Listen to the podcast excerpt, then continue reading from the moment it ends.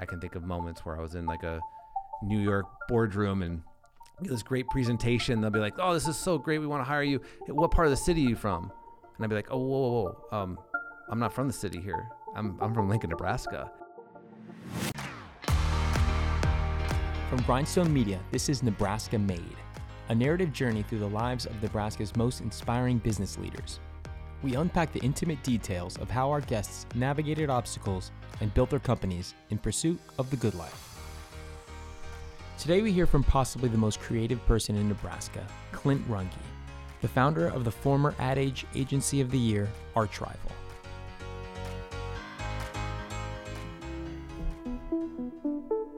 Our guest today, Clint Runge, is so outside the box that he legally added an exclamation mark to his first name.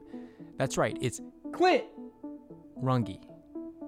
Clinton understands marketing and youth culture maybe more than anyone else in Nebraska, and he's learned this through years and years of trial and error. I'm originally from South Dakota, small town just outside of Sioux Falls. If you know the if you know the area, it was a great uh, you know small town rural life type of uh, living. When was your first business that you ever started? I think the first one I would consider would be sixth grade news. My friend, uh, my best friend at the time in sixth grade, we realized there was so much drama happening in our class that we should create our own newspaper about it. And so we created eight and a half by 11 sheets of paper. We would write down all the news of the week and, uh, and all the rumors that's going on in sixth grade.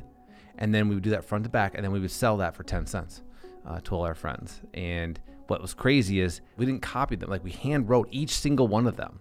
So for ten cents a page, which is insane to think about. But that would be the first business we did. At this point, were people labeling you an entrepreneur already? Uh, I've never even heard the term entrepreneur until like you know years later out of college, to be honest with you. But uh, if I always had my hand in the mix of trying to come up with something that people would buy, yeah, or pay me money for, yeah. Uh, so that's always been part of the part of the show. So it's the early 90s, and Clint has no idea that he's going to become an entrepreneur one day. He didn't grow up doing any of the startup pitch competitions or coding boot camps that a lot of young people do today. Like many other successful business leaders in the state, he found himself moving to Nebraska to attend the university. So I went to the University of Nebraska, went through architecture school there, uh, realized somewhere along the way that architecture, I loved problem solving, uh, but the industry of architecture has a real hierarchy to it. And being young and a doer, right? I want to go do things and make things. I realized that I didn't want to wait 20, 25 years to go make something significant in architecture. I wanted to do something now. Uh, because that hierarchy, I thought, well, maybe there's something else I could do. And so I looked at advertising. Advertising, it seems like maybe young ideas happen faster. So um, got got a degree in advertising as well, um, and uh, so graduated with both of those degrees you know, I really tried to figure out what I was going to do. I looked around at the world of creative and nothing really seemed to fit me, if I'm being honest. And so my friend in uh, now and my business partner Charlie, we somewhere along the way there in architecture school, we decided let's just do our own thing. That and so I was creating ads and doing design projects for you know nothing because no one pays a broke college student who, does, who doesn't know anything. The bur- local burrito shop, I would do ads for them, and in exchange, they'd pay me food. The oil change company down the road, I would do work for them, and they'd give me free oil changes. Like I was trying to piece my entire life together, you know, just do an exchange of work, uh, which is actually a pretty interesting concept. If you think about it, um, maybe it could be done today. So I started just by doing that, and then that was my temporary hold until I could figure out what I really wanted to do. And over time, every time I thought about that question, I would look at what I was doing right now and I would think, actually, what I'm doing is what I want to do. Like, this is pretty fun. I'm having a good time. And yeah, well, so I'll come back to that question. And then six months later, a year later, like I'd keep coming back to it. And each time I'd say, actually, I'm having a lot of fun doing this. So I, I just keep doing it. And that just continued honestly until today. I'm still I look back I'm like when am I going to do what I do something else it's like actually you know what I enjoy doing it what I'm doing right now so you know here I am do you have a name for yourself now 3D sculpt I can't even say it. It's so like there's so many S's and T's in the name you can't even say it out loud. Just 3D sculpt. We realized actually we need you know we need something that's more philosophical. We thought about well, what is the style that we have? You know, what's our con- conceptual approach? And it feels like everything that we're doing really feels against the grain of what traditional advertising is like. So when someone hires us to do something, I, they're like spending. I would just open up a newspaper. Anyone spending money in a newspaper, I'd say that's a waste of money, and I would go talk to them and tell them that and they say, well, what would you do? And I come up with something completely different, you know, off the wall, buzz generating type of stuff. And, uh, you know, that approach, I thought we started thinking about it, it just, it felt like an arch rival. And so arch rival became our name. And it felt right. It felt like us then. It still feels like us today.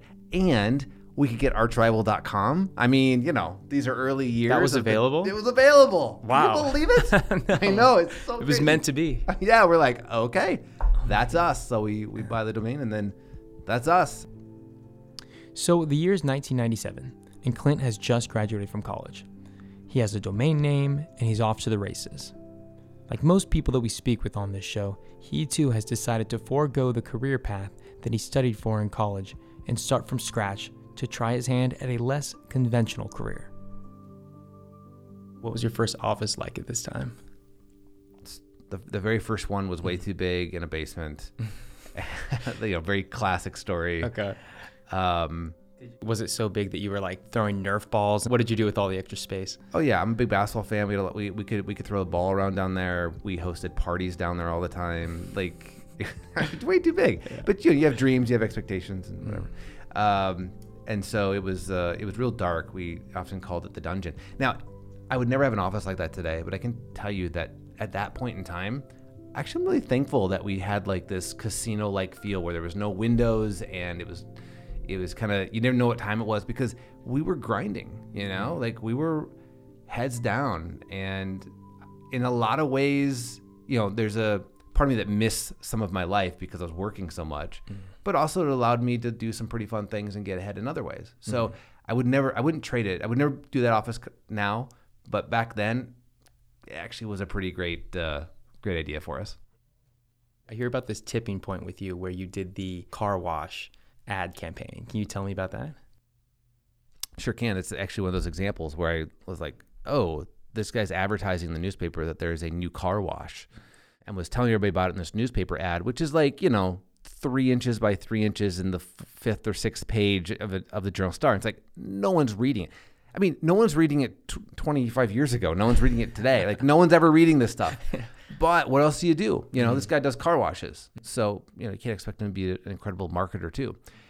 And I came up to him and said, hey, I'll, in exchange for car washes, of course, let me take whatever you know you're doing with the newspaper ad, and I'll I'll make it better. And this is me building my portfolio and, and style, you know, figuring out my style.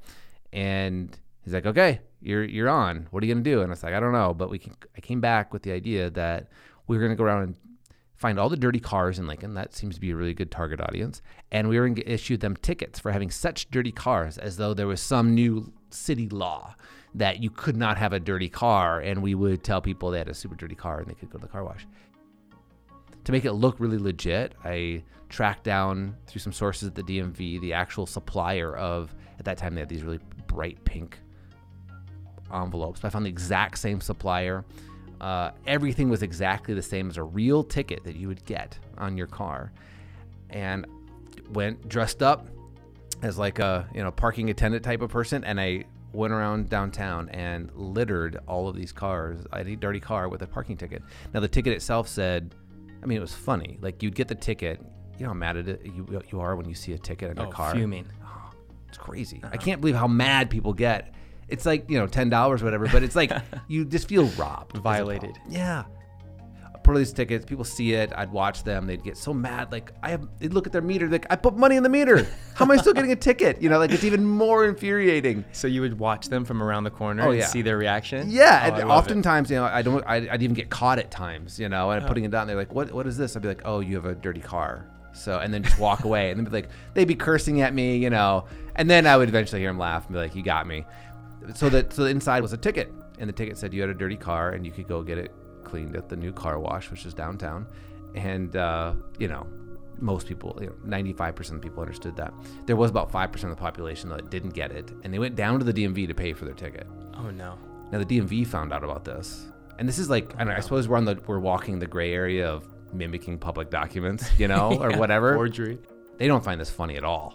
Okay, they have the humor of like a brick wall. So they issue this like they send us the cease and desist letter and all these things, and you know to the car wash and to us. And um, now we had we had also peppered the Journal Star parking lot with with all these tickets as well. And so we made sure that the Journal Star knew that the DMV was really upset about it, so that they would then call us and interview us about this process, about what was going on. And so the next morning, on the front page of the Journal Star, is this controversy around these parking tickets, right?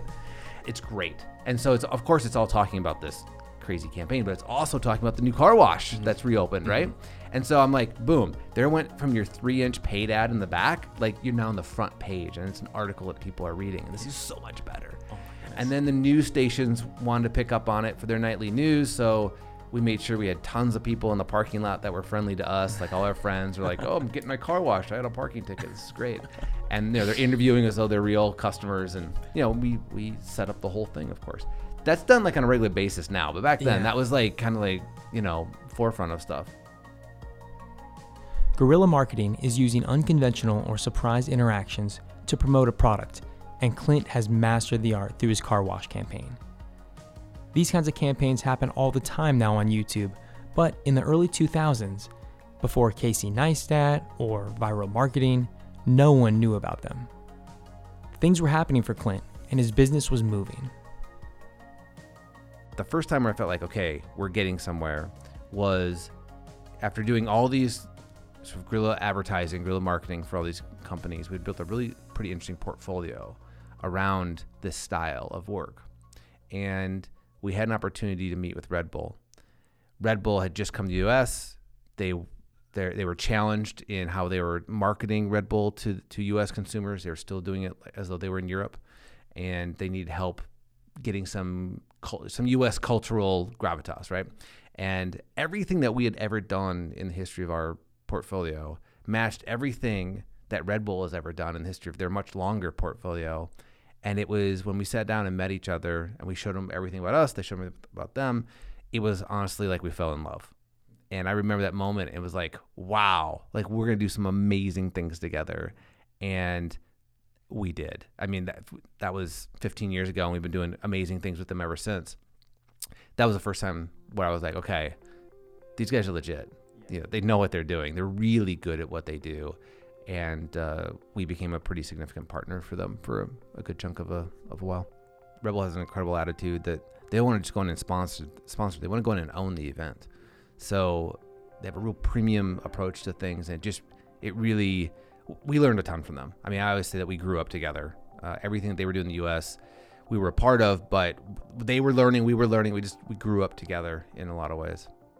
And was it just you and your co-founder at this point, or do you have more people? Um, when we yeah when we first started it was us two, but we Okay. we always added one over over time. You know, in 2005 we probably had about seven or eight people. Okay. Okay. So when Red Bull came on, you were a full staff. You were an actual agency. Yeah, yeah, and you never feel like you're legit. I mean, I you know even today I'm always like, yeah, we're a company. We've been around for over 20 years. We're do, we're doing great.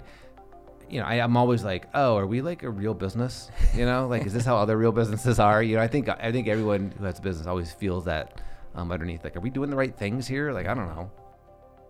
What about starting Archrival in Nebraska? Do you think was a benefit to you?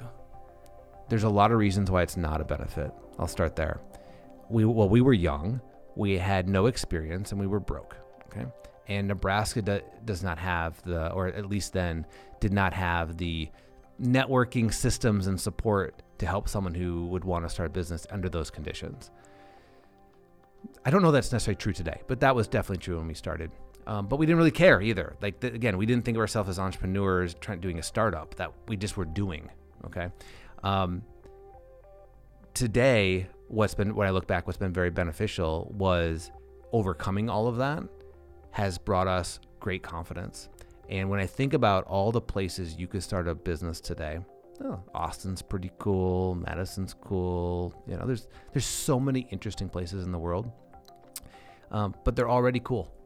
And I thought, I always thought that, you know, something I've been very proud of is doing this in Lincoln, Nebraska, which is a hidden gem. And, you know, going up against all the people on the coasts all the time for these over these national brands that we work with, there's a greater sense of pride being able to do it from Nebraska that I would not be able to get from anywhere else. So it, has been a harder journey, probably, uh, to earn these clients and win these clients and provide great work for these clients. But the satisfaction of doing it from here is much greater. And that is something that, uh, you know, I, being able to live this lifestyle, the good life here, and do this kind of work that anyone nationally would want to do, I mean, that really is the good life. So I, I think big picture, long term, boy, Lincoln's been the perfect spot for us. And if you think about it, going against the grain, I mean, there you go. We should be in New York, you know, like that was that's kind of agency we should be, but we're not. We're in Lincoln, and that's against the grain of of expectations. Boy, that's what we do for our clients. I've always been really s- surprised to find out how many people are out there who are from nowhere and will support and champion you because you are also from quote unquote nowhere. And I can think of moments where I was in like a New York boardroom and this great presentation. They'll be like, "Oh, this is so great. We want to hire you. What part of the city are you from?" And I'd be like, "Oh, whoa, whoa, whoa. Um, I'm not from the city here. I'm I'm from Lincoln, Nebraska." And their minds just be like blown away. They couldn't believe this. Like what? Like you know, I'm sure the image that they have of us is you know is probably pretty interesting. And then later, like the marketing director would come over after everyone's left, and she'd be like, "I'm from Iowa. I'm so happy you guys are here." You know, yeah, yeah, yeah, And so now I, I always thought of that as like a negative thing, and and, and on the national scene, and now it's like one of the first things I tell people. Um, it's a differentiator and something I'm really proud of. What would the the young Clint say about you now? The young Clint would say, "Wow, Archrival is your sixth grade news newspaper, just done on a bigger scale." Today, Archrival works with major brands like Spotify, Hollister, and Adidas, and Clint still gets goosebumps when he talks about the work that he does. Archrival won the 2016 Ad Age Agency of the Year award, which is a huge honor, and they're not showing any signs of slowing down. I'm JT Martin, and this has been a Grindstone production. Grindstone is one of the premier production and marketing firms here in Lincoln, offering everything you need to grow your business in 2020, from video and podcast production to social media management and media buying. You can learn more by visiting grindstoneagency.com. There's Archrival, but there's a number of people who I feel like now is able to put Lincoln on the map. People used to leave, but now they're staying and coming back, and it's. Uh, I think it's it's a lot. It's a lot more rewarding to help make a place cool than to go do it somewhere else.